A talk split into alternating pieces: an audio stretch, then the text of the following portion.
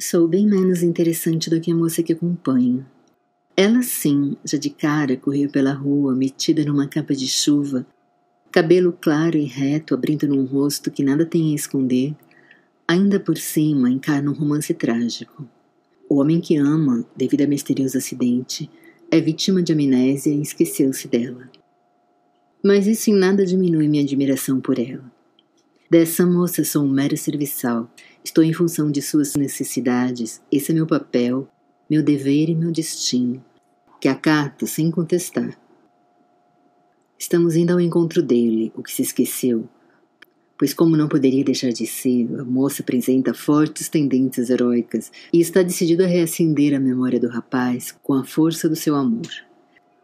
Ele é da mesma estúpida perfeição. A amnésia não o abateu, apenas o deixou melancólico. De torso nu, se recolhe em seu infortúnio, debruçado sobre o piso branco, talvez mármore, de um imponente terraço sem parede nenhuma, devassado pela fria escuridão. Ela se cerca com sussurros, explicações, lembranças. Ele a recebe calado, manifestando-se apenas com uns olhares chateados para o chão, sereno e galante como se espera de alguém de torso tão esplêndido. Mas não se lembra dela, aquela quem amava. Logo nada resta fazer a não ser beijá-lo. Mesmo que sua consciência não identifique, Talvez seus corpos se reconheçam. Ele fecha os olhos em completa disposição. A falta de memória o atormenta, ou talvez, como perfeito cavalheiro, não se permita recusar. Mas então ela não está mais lá. Não sei onde foi. Me distraí um instante, um instante só, e ela se foi. Foi um lapso, eu reconheço. Era responsabilidade minha cuidar para que nada se desviasse. E na verdade, o que me distraiu foi justamente um confuso pensamento sobre meus deveres, pois a moça já tinha começado a aproximar a boca do rosto do rapaz. Eu deveria fazer o mesmo? Eu poderia fazer o mesmo. Eu queria fazer o mesmo, mas eu deveria fazer o mesmo?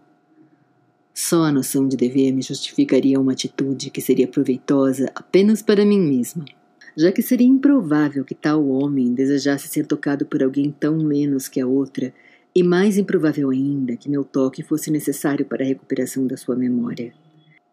Foi muito azar essa atitude nobre da minha parte acabar desvirtuada pelo sumiço da moça, mas pelo menos o sumiço me desempata, pois uma vez que ela, que por mérito e direito teria merecimento aos beijos, estava ausente, cabia a mim, serviçal dedicada, levar a cabo a tarefa, mesmo sem direito nem mérito nenhum. E nesse espírito cumpridor, avanço numa aproximação trêmula e cautelosa do moço que, para minha surpresa, não só tem boa aceitação, como é favorecida por ele, e de favorecimento em favorecimento nos deitamos um sobre o outro, até nada restar a ser feito entre nós. E no decorrer disso, me transformo na moça loira. Sem mais nem menos, quando vejo, estou ela, apesar de por dentro me manter a mesma, com a diferença de me sentir bem mais culpada que antes. Se já vinha numa conduta meio duvidosa, aceitando favores que não me pertenciam, pelo menos me mostrava como eu era, mas agora me faço passar por mais jovem, mais bonita e mais loira do que sou. Para alguém tão bem intencionada, não poderia ter descido mais baixo. Só posso alegar que, se acabei tal impostura, foi algo que não busquei nem pedi. Deus é testemunha, aliás, nem mesmo cheguei a sonhar com tanto. Inclusive aguardo ser desmascarada a qualquer momento, coisa que eu mesma faria, se já não admitisse certa dúvida secreta de que, se o poder de ser a moça loira me foi atribuído à minha revelia, talvez na verdade tenha sido ela que eu sempre fui. E enquanto não concluo nada de definitivo sobre a culpa que me cabe, me ajeito em minha nova forma e vou prosseguindo com o moço, mesmo porque, quando enfim nos endireitamos sobre o terraço, verifico que a minha situação não é tão vantajosa quanto pareceu num primeiro momento, já que ele, assim como eu, também sofreu uma transformação, só que não tão favorável. Tornou-se menor. Manteve-se belo, mas se espremeu numa figura de feições miudinhas, de ombrinhos, bracinhos, perninhas, um conjunto de partes reduzidas resignadamente acomodadas num homem bem inferior. Preferia bem mais como era antes, mas que são preferências numa hora dessas? Deve-se relevar alguns apequenamentos em algo que já nem se contava merecer.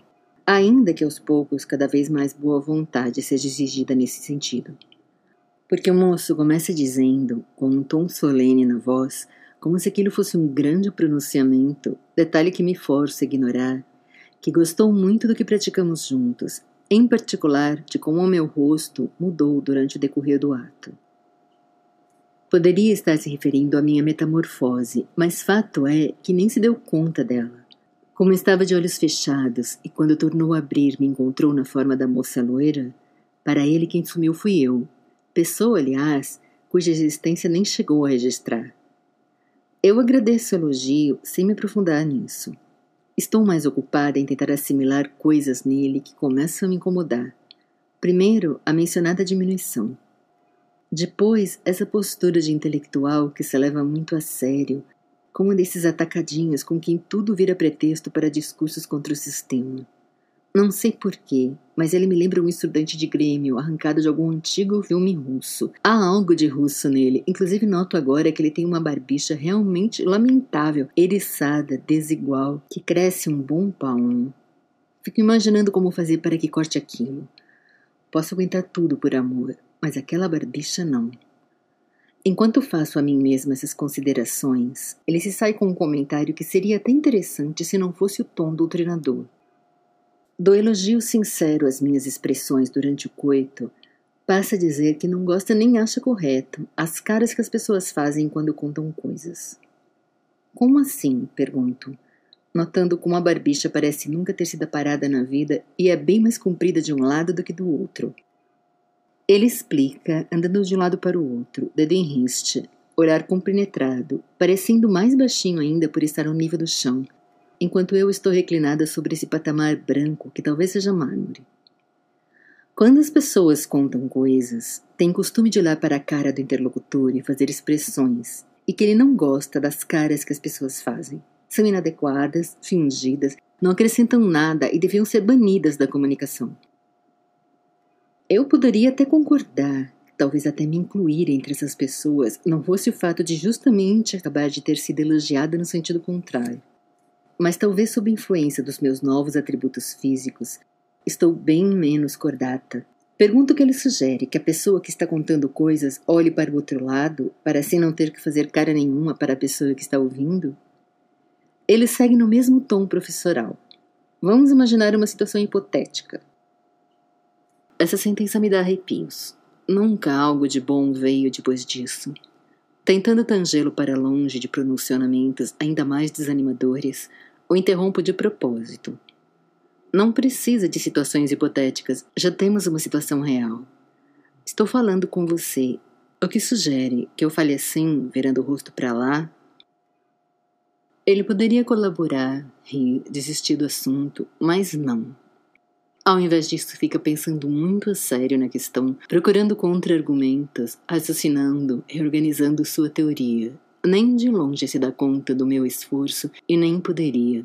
Mesmo que por dentro meu encantamento sofra sérios abalos, por fora ainda se sustenta com perfeição. Começa a dizer: Veja bem, numa conversa entre um homem e uma mulher, sempre existe a parte que domina, e essa parte é o homem, que é mais viril. E fica claro que ele pretende dar prosseguimento, dizendo que, por ser mais viril, o homem pode encarar diretamente seu interlocutor e, com certeza, por ser mais viril, não terá o impulso de fazer caras para contar as coisas. Mesmo antes dele continuar, sei que esse é o rumo da ideia. Poderia brincar com ele, chamá-lo de machista. Seria uma resposta neutra, conciliadora, e o impulso de ser neutra e conciliadora me é tão automático que abro a boca já disposta a pronunciá-la. Mas apesar da minha tendência servil, apesar da minha estuporada gratidão por ele ter gostado de mim, ou quase de mim, já que essa altura nem sei mais direito quem sou, nada me sai, porque só consigo pensar no ar que ele assumiu ao dizer isso. Uma expressão bastante máscula surgiu no seu pequeno rosto, que por um momento até o favoreceu e quase, quase me fez esquecer que, mesmo que tente me enganar, no fundo estou achando ele um tampinha, presunçoso e ridículo.